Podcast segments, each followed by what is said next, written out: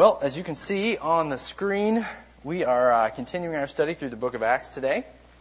So you can go ahead and turn to Acts 14. We're picking up in Paul's first missionary journey. That's where we've been in kind of this little mini-series this semester, working through story by story, just learning a lot about the mission and the role of the Jews and how God's sovereignly working through that in to get the gospel to Gentiles, and just lots of little truths kind of packed in those stories along the way. But just, I know we got our bearings last week, but let's kind of look big picture here. We're in this mission journey, and it started with the commission in Antioch, kind of that home base, we called it last week, for the Gentile mission. And God called them out of the church there, from the church, in the midst of a worship service, and set them apart for this missionary work, or what we call a church planting work here. And then they went to the ministry, they did ministry at Cyprus. They went to the island and evangelized the island, kind of from one end to the other. And then from there they moved to Pisidia, Antioch, different from their home church base. And when we were there, when we looked at that text, we heard Paul's first recorded sermon to the Jews. And he told them that their king had come, and now the nation has to repent and be used as a light to the Gentiles like they were intended to do. And again, we saw that some believed and some don't. And the ones that don't get really upset, and they start persecuting this new movement that God is doing.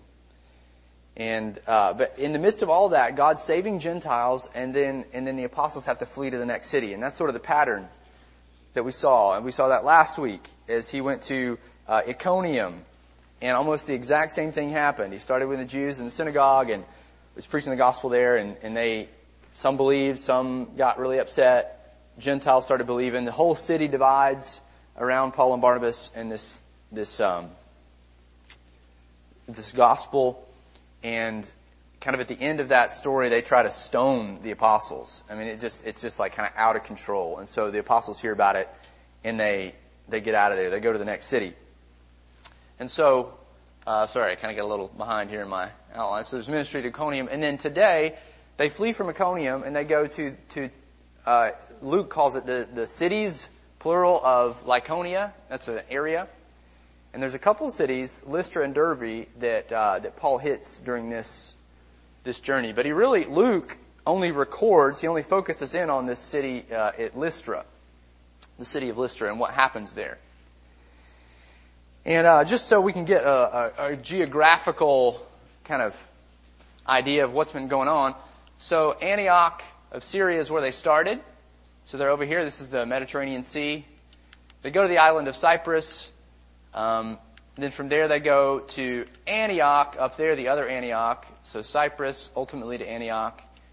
And then Iconium is here. And that's where we left off last week. In our story today, we'll see Lystra, Derbe. And then instead of taking the easy route along the road here back to... It's not really easy. You got to go across a mountain range there. But taking the journey back home this way, he stops and turns around and goes all the way back to visit the churches that he had planted. So we'll learn a lot about that next week, and the significance of that, why he's doing that, and how that impacts us and how we think about missions. But just for this week, Paul is going into this new city of Lystra, and it's probably the same kinds of things happen in Lystra. He probably starts at the synagogue, and there's unrest and those kinds of things. But Luke doesn't give us any of that. So Luke is really keyed in on this city of Lystra, and instead of starting with the Jews and evangelizing Gentiles, he doesn't record that. He focuses on almost exclusively on Gentiles here in this city. And the story starts with a dramatic healing, kind of in the public square. And the Gentile crowds think that the Greek gods have come to visit them in Paul and Barnabas. And then they try to worship the apostles, but the apostles, they try to desperately explain why this is so bad. Like, you can't worship us, guys. This is the wrong idea here. And so what we've got in this story is our first real encounter, recorded encounter, with idolatry. Okay? With idolatry. And the problem in particular that idolatry is going to pose to the mission. And so I'm calling this lesson just the problem of idolatry. That's kind of the main theme that we see running throughout this story. And, you know, we're just asking these questions. Luke is asking these questions, or having us, he's answering these kinds of questions. How do the apostles approach people who have no idea about the one true God? So previously we've only seen him interacting with Jews and Gentiles, really, that share what we might call monotheism, or the belief in the one God, the God of Israel. It's him trying to convince them from Scripture that this God has acted now in Jesus as the fulfillment of everything that was promised. But now, even though he's preaching that message of good news about Christ, what we're finding is idolatry poses a problem. They believe in multiple gods. And so how do the apostles interact with that? And what can we learn from this? What can we learn from this story here? And how do we combat the temptation toward idolatry in our own lives? And so we'll look at some of these things today in this story. But before we really get going, I don't just want to assume the obvious here.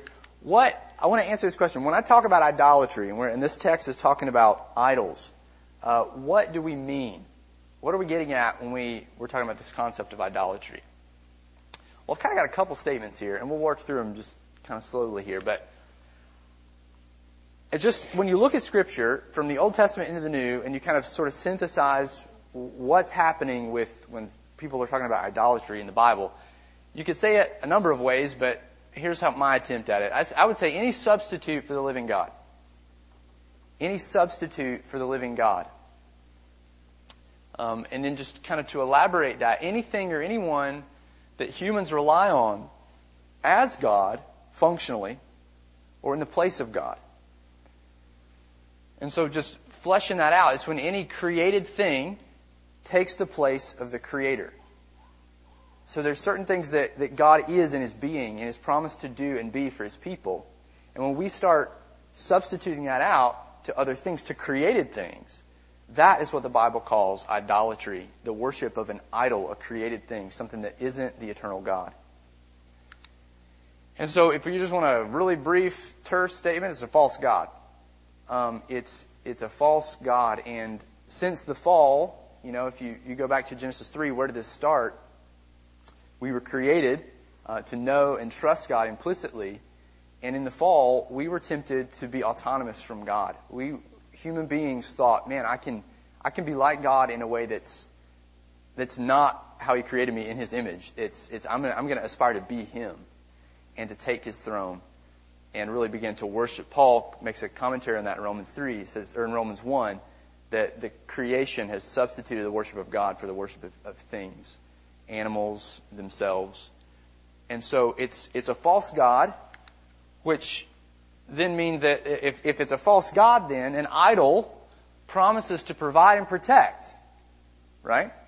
An idol promises provision, protection, and it demands worship and devotion in return. An idol, I would just say, promises lies, and then it enslaves the worshiper to itself. And that's because Satan stands behind the idol. Again, all the way back to the garden, Satan, in the form of a serpent, that ancient snake, the Book of Revelation says, tempted Adam and Eve away from the living God with a lie, that they would not surely die if they transgressed. So there's a lie, and then enslaves the worshiper. And ultimately what an idol does, when idolatry does, is it devalues the one true God, the Creator of heaven and earth. It brings Him down, devalues Him, and really elicits His anger at humanity. And so that's the predicament that the nations, since Genesis 3 and Genesis 10, you think about the spread of the descendants of Noah into all the earth, and how all the nations of the earth came from the descendants of Noah all the way back in Genesis 10. And some of them have not heard of their Creator, have not heard from their Creator since Babel. And so you kind of think about that, and there's just been idolatry from start to finish here. And so as the story unfolds here in the gospel, or in the book of Acts, it unfolds in these four scenes that highlight how problematic and pervasive this idolatry is. And it's blinding, Luke's going to tell us, and it's got to be addressed when we're thinking through the true worship of the Lord. So again, these four scenes, if you're not already there, turn to Acts chapter 14. And this first scene is really what I've just entitled the miracle here. The outline's pretty simple here. It's the miracle that really launches this whole process and draws out the idolatry of these people. And Paul and Barnabas, Paul heals this lame man. And just for context's sake, let's pick up in verse 5, and then the end of the story of Iconium, and then it's going to transition into the story at Lystra. He says, when an attempt was made by both Gentiles and Jews with their rulers to mistreat them, that's the apostles, and stone them, they learned of it, and they fled to Lystra and Derbe, which are cities of Lycaonia, into the surrounding region, and notice what they were doing. And there they continued to preach the gospel. So Luke frames it up. I mean, they're continuing the mission. You know, they're being persecuted, being driven out. And so in these cities, they are preaching the gospel. It's kind of a summary statement. The good news of Christ. Now again, instead of recounting the synagogue stuff and all that stuff, we don't know if that happened or not. Luke just drops us into this miracle. Now, verse 8. Now at Lystra, there was a man sitting who could not use his feet. He was crippled from birth and had never walked. He listened to Paul speaking, and Paul, looking intently at him and seeing that he had faith to be made well, said in a loud voice, "Stand upright on your feet." And he sprang up and he began walking.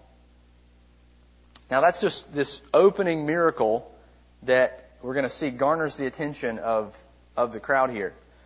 And so Paul's doing ministry, he's preaching the gospel, and he sees this guy, you know, one of the humbled, he'd been low, outcast guy, and this dude is hanging on Paul's words. So much so that Paul perceives the faith of this man, that he is believing the gospel. And so, in just a moment of prophetic power, Paul heals this guy. The Lord actually, through Paul, heals this man. And so what do we make of this? It's kind of a random healing, so what's the significance of that? Well, a healing in Luke and Acts is a sign. Okay? It's a sign. It's an indicator. You know, it's pointing to something else beyond the actual healing itself. Even though it's definitely redemptive for this man. I mean, he's definitely blessed as a result of his healing. It's a sign in particular that the Messiah is here, and in Acts, he's reigning. He is alive, and he's victorious, and he's conquering the power of the curse, okay? And so, as we go through this story, it's been a while, but if you remember back to Acts chapter 3, it's a long time ago. Acts 3, and you compare those two stories of Peter heals another lame guy in Israel, and there's so many parallels in this story, between those two stories. And it's a hint for us to understand what's actually happening in this story. And so there's echoes back to the Peter's healing, but then Peter's healing is based on the fulfillment of a text in Isaiah. And so if you kind of string all this together, I'll kind of show you this, and it's God. He does this through one key word, this word leaping here. So we saw in our text that when Paul says this, this Gentile man leaps up and he begins to walk. That's how he describes it. So that's a very rare verb, this verb for leap here. And so we go back to Acts 3, and the guy does the same thing. Leaping up, he stood and began to walk, entered the temple with them, walking and leaping and praising God. So there, twice, Luke draws our attention to the fact this guy's leaping. So is this just some random detail? It's not. Because Isaiah's prediction in Isaiah 35:6 says that the lame shall leap like a deer. And in the Greek text of the Old Testament, the Greek translation of the Old Testament, which the apostles would have been using at that time, this same rare Greek word for leap is used in all these contexts. And this is not some random section of Isaiah and Isaiah 35. Luke has been appealing to this section throughout Luke and Acts. And so this is pretty obvious if you're the sensitive reader. So my point in all that's not just sort of an academic exercise in what the Bible's saying. The point is that the signs of the Messiah aren't just breaking out in Jerusalem or in the nation of Israel. It's breaking out in Lystra, this Gentile area. Okay? These signs of the Messiah, which indicate that not only Jews, but also Gentiles are being summoned into this kingdom through faith, the kingdom of the Messiah, Israel's king. And all of these sort of outbreaks of healing, outbreaks of exorcism, they're sort of like outbreaks of the kingdom's power, and it's a foretaste of what Luke and the apostles call the restoration, the healing of all things. Okay? And that's going to come when the Christ returns. This healing of all things. And so the apostles, as sort of his chief representatives at this point, there's these little outbreaks of like Christ's authority in the here and now that should point to his authority and reign and rule. Does that make sense? So that's what's coming, and that restoration, that hope of restoration should be central to our lives as Christians. That there's coming a day where all the suffering will be done and Christ will reign on earth and restore as it was intended, and restore this earth as it was intended to be, and even in a more glorious way than the creation was at first. And so that should be a regular part of our hope. Anyway, so the miracle is the sign or the indicator. The signs are meant to point us toward the Messiah in the fulfillment of these hopes that we see in the prophets, and to authenticate the message, this good news that Paul's preaching in Lystra. There's one major problem. What is that?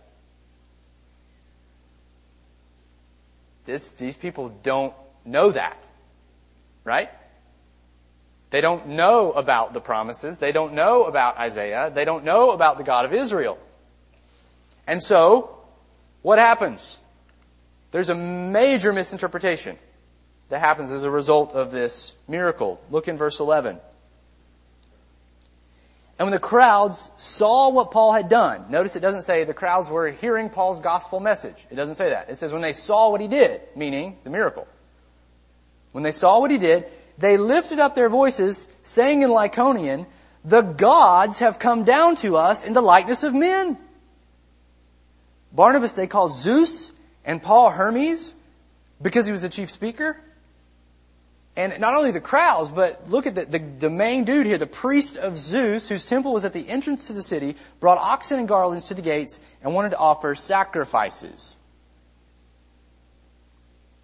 with the crowds.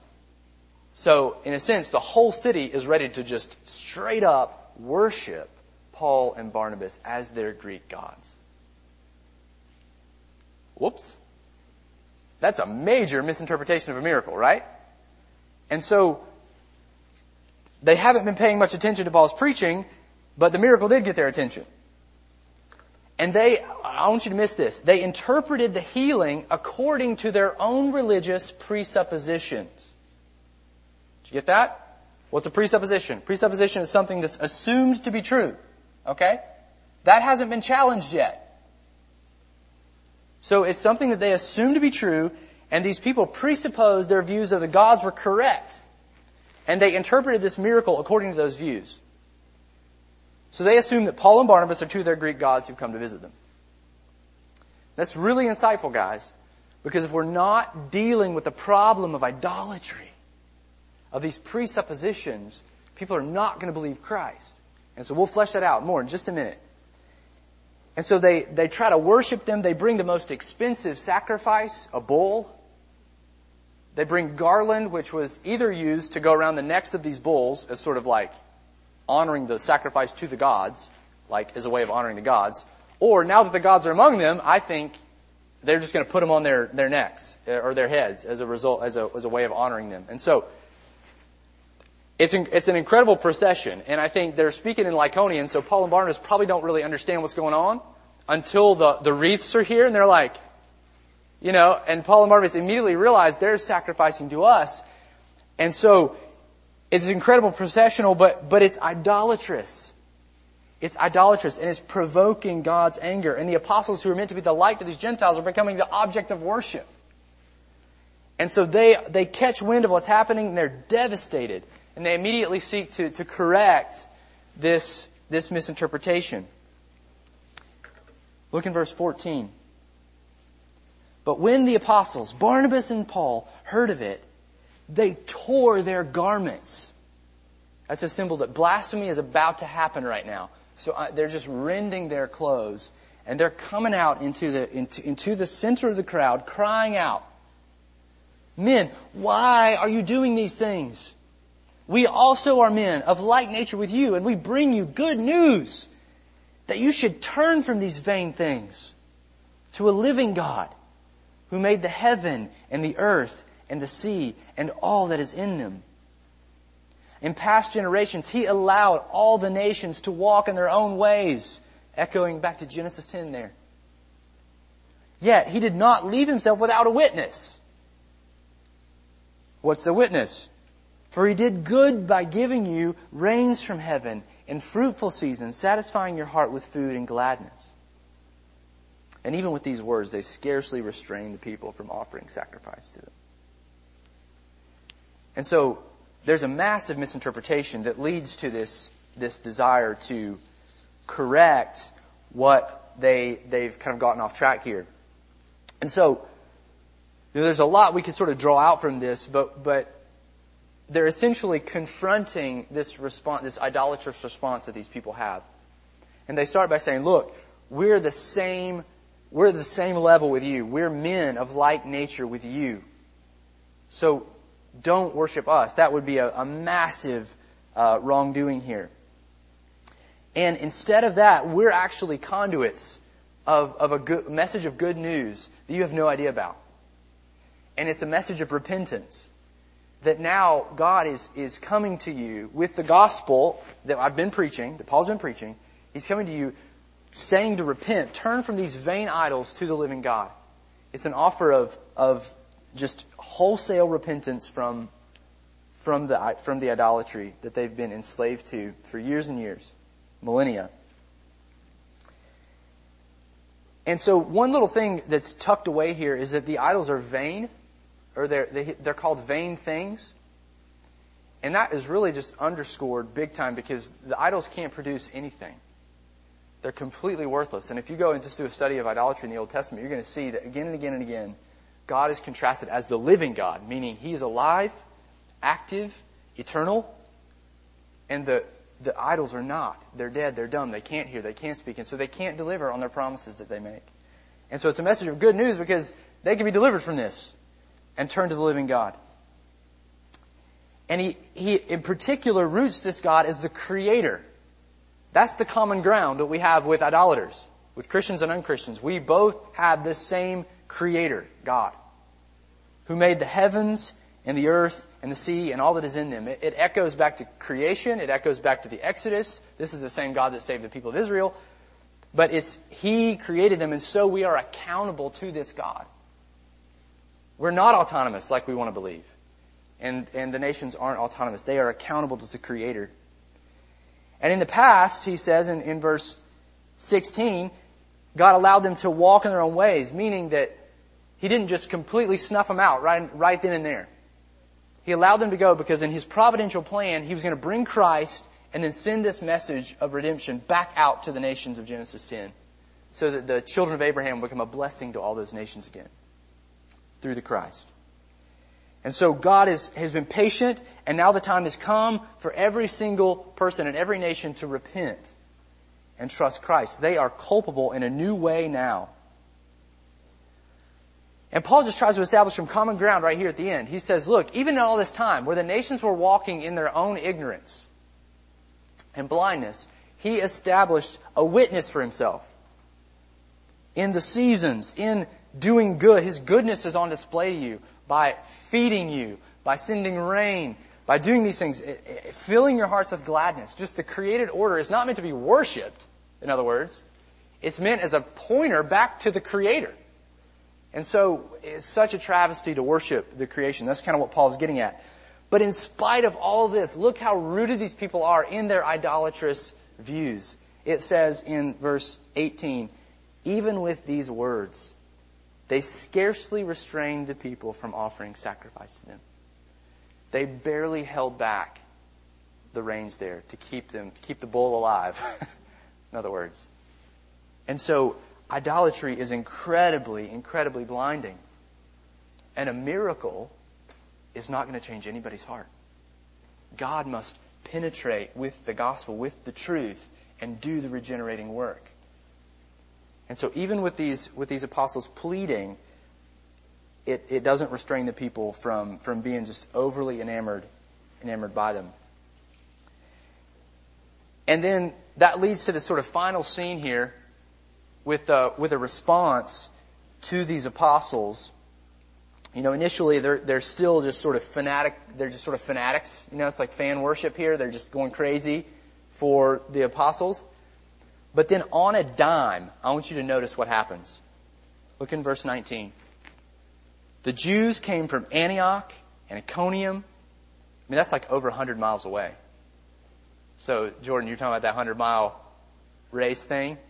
I mean, these dudes are traveling from miles away. These Jews came from Antioch and Iconium. And having persuaded the crowds, they stoned Paul and dragged him out of the city, supposing that he was dead. That's nuts.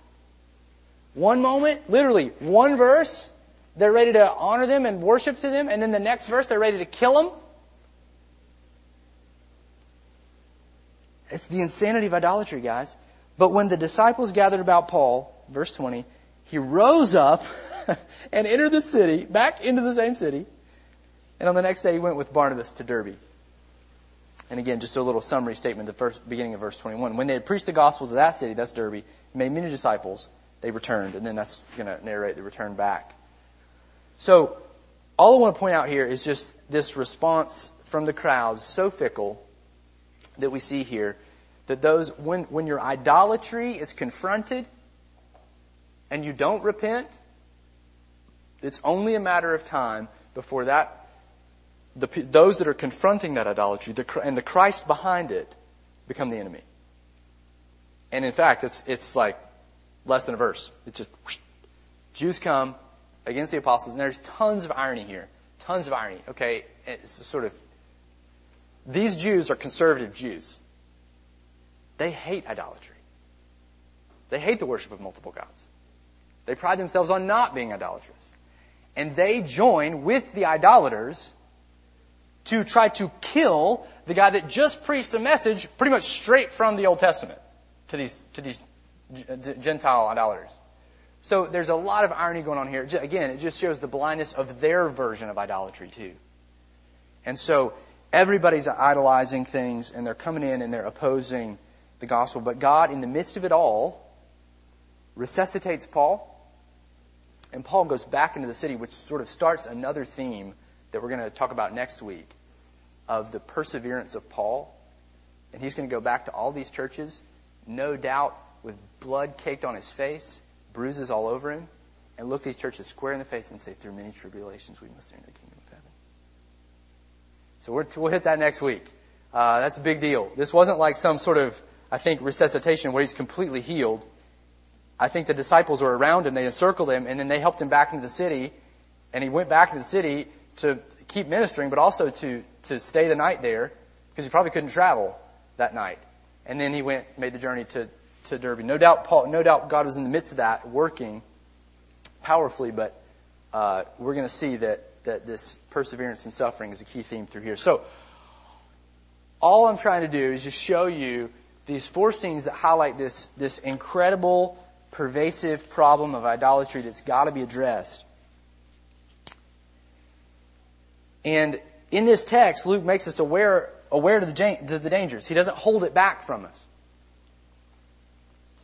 And he also gives us a realistic perspective that when these idolatries are addressed, it doesn't always lead to repentance. In this case, it led to stoning for the apostle. But in spite of this, God did work very powerfully in the city. And we're going to come to find that later as Paul returns back to Lystra, the same city. And it says there he encourages the disciples, appoints elders in their church. God's doing something. God's at work. Don't worry about that. And so God is happening. People did repent under the ministry of Paul and Barnabas here in the city.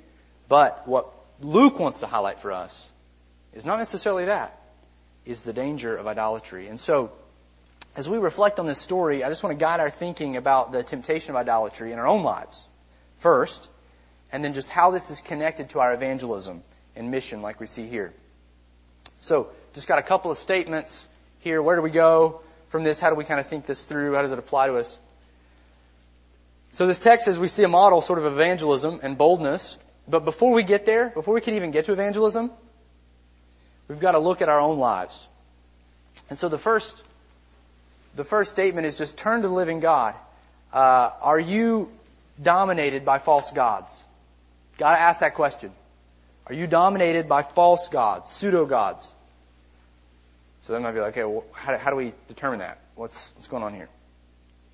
Let me just ask you some questions. Is your ultimate hope in getting something that you desperately want? Is that where your hope's rooted? Are you perpetually anxious, angry, discontent, depressed? I'm talking perpetually here. Not that you fall into that at times, but are you perpetually those things? Is your happiness and joy rooted in the fulfillment of those desires? Then I gotta have these to be happy or fulfilled. Or is your joy and happiness rooted in the trust and obedience that flows out of Christ? That's another sign that you're worshiping Christ. And these sinful indicators are sort of like your check engine light that you substituted. You've substituted an idol for the living God. And if your life's been dominated by these substitutes, the answer is always repentance. It's so simple. Let this text motivate you to turn back to God and away from these dead idols. They can't deliver. And it's insanity. And the living God stands ready to forgive you and receive you in Christ. And that's the message we've been seeing all throughout the book of Acts. And it's beautiful. And so that's just on the front end, turn to the living God. And the second thing I would say, just as believers, just counseling us, we got to beware of the temptation of idolatry. Each one of us has to beware of that temptation. Once you're saved, it doesn't just go away, the propensity. Now, we are crushed by it and when we see it in our hearts, but it's still there. And it's very subtle. We're often caught off guard because we think we don't struggle with it. We just assume we're doing all right, that we worship Christ. That's our profession. You know, we've been saved. And so we're good. But the authors of the New Testament are more realistic than that. And they are constantly warning us about the danger. Just one example is at the end of 1st John, the very last thing he says is, my little children, keep yourselves from idols. Done. Over. Book's done. Okay, letters closed. It's like, okay, that's helpful. Good to know. And it's related to where he's been going, but my point is just it's central to Christian life. This warning, even Christians like you and I can fall prey to worshiping idols. And so, again, it's not just the image, right? It's anything that takes the place of God in our hearts. And so, the sinful things that do that that are expressly forbidden are easier. You know, the pornography, the cheating on your exams, the fill in the blank, the things we know are wrong, that you know these desires are motivating us toward. There's an idolatry somewhere in there. We would need to root that out. But what's most subtle is the good things that can kind of take over in our hearts. They kind of climb up in there and they take God's place, and we start thinking that we can't be okay without those things, like marriage. Schoolwork, you know, like I gotta get A's. If I don't get A's, then I'm, you know, this is my purpose for existence. I gotta have time with friends. Friends are everything to me. You know, I just gotta be included and known. And, my career is the thing I'm pursuing most. So any of these things are fine in and of themselves. They're good gifts from God even. Can become idols if we're not careful. And so how do we know? How do we know if they are or not? Ask yourself this question. Anything that we're willing to sin to get or sin to keep is an idol. So are you willing to sin to get the thing? Or are you willing to sin to keep the thing? That's a clear indicator that we're saying, God, we will disobey you in order to get the thing we want because we believe the thing we want is most necessary. It's our God. And you're just the way to get that thing that I want. You're the means. God is the means to my God. We don't trust you to take care of us and provide what we need. And so that's significant. So we want to be thinking through those things. And that leads me to my third point here, is that we often need help in identifying the idols of our hearts. My experience is this. I'm sinning, right? And I know that I'm sinning, whether it's I'm anxious, I'm angry, or whatever, and I'm just in a rut. And that's like my check engine light. That's like, I need to take this thing in for a tune-up, all right? And I don't really know what's going on, and so I may just get with somebody that's wiser than me and say, help me think this through. I know that my heart is way off here, and I'm probably worshiping things that aren't right. Help me think it through. And then those people come alongside me and just begin to ask me questions and probe, and they can often see more clearly than me in this area, and they help me. So we often need help identifying the idolatry in our hearts.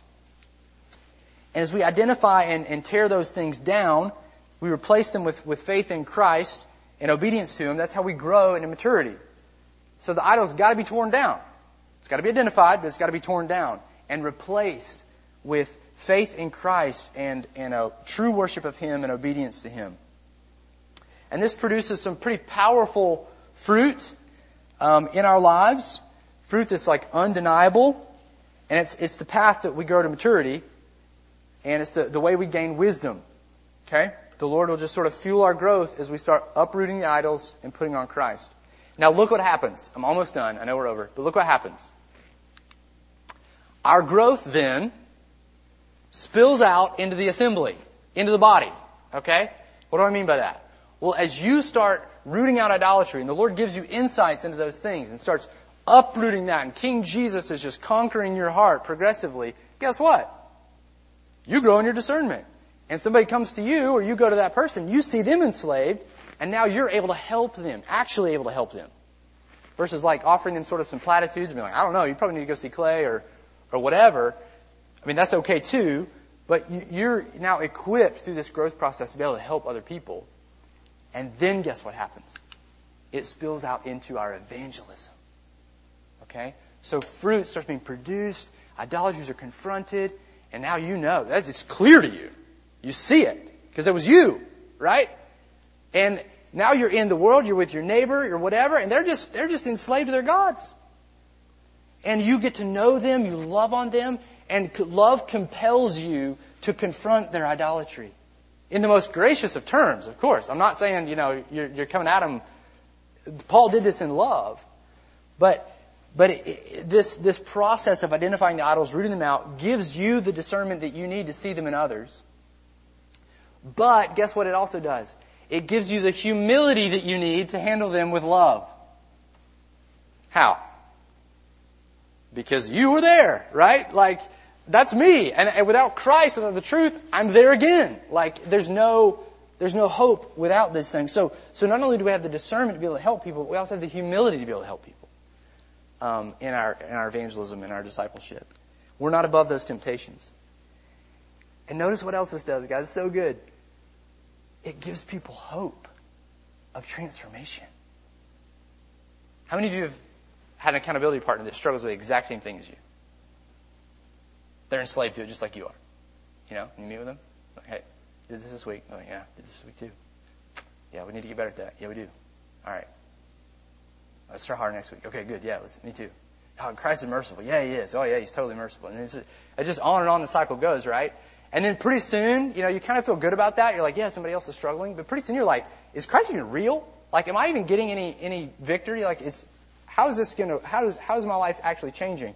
Well, you see somebody that's uprooted, an idol in their heart, and they're growing in maturity, and you're like, okay, if you really want Christ, you're going to follow that person. You're like, okay, teach me how you did that. Teach me how the Spirit works in your life to give that transformation. And the unbelieving world, those whom Christ is drawing to Himself, will see that and will say, that's real. That's the real deal. That's the power of the gospel on display in your life. And at the same time, guess what it will also do? it will evoke, you start saying, that's evil, that's an idol, and people love their idolatry. So it will evoke either this drawing that Christ does, or it will evoke hatred. We can't be afraid of it. And I think that's why this story is included here, is to see through many tribulations. It's hard. Through many tribulations we'll enter the kingdom of God, but God is at work in this. So, I said a lot there about idolatry at the end. There's a lot here. So, kind of cue in on that third point here. We need help. And if you need help, come see us. We've got people that are very equipped in our church to be able to help you think through those things. So, does that make sense? All right, let's pray.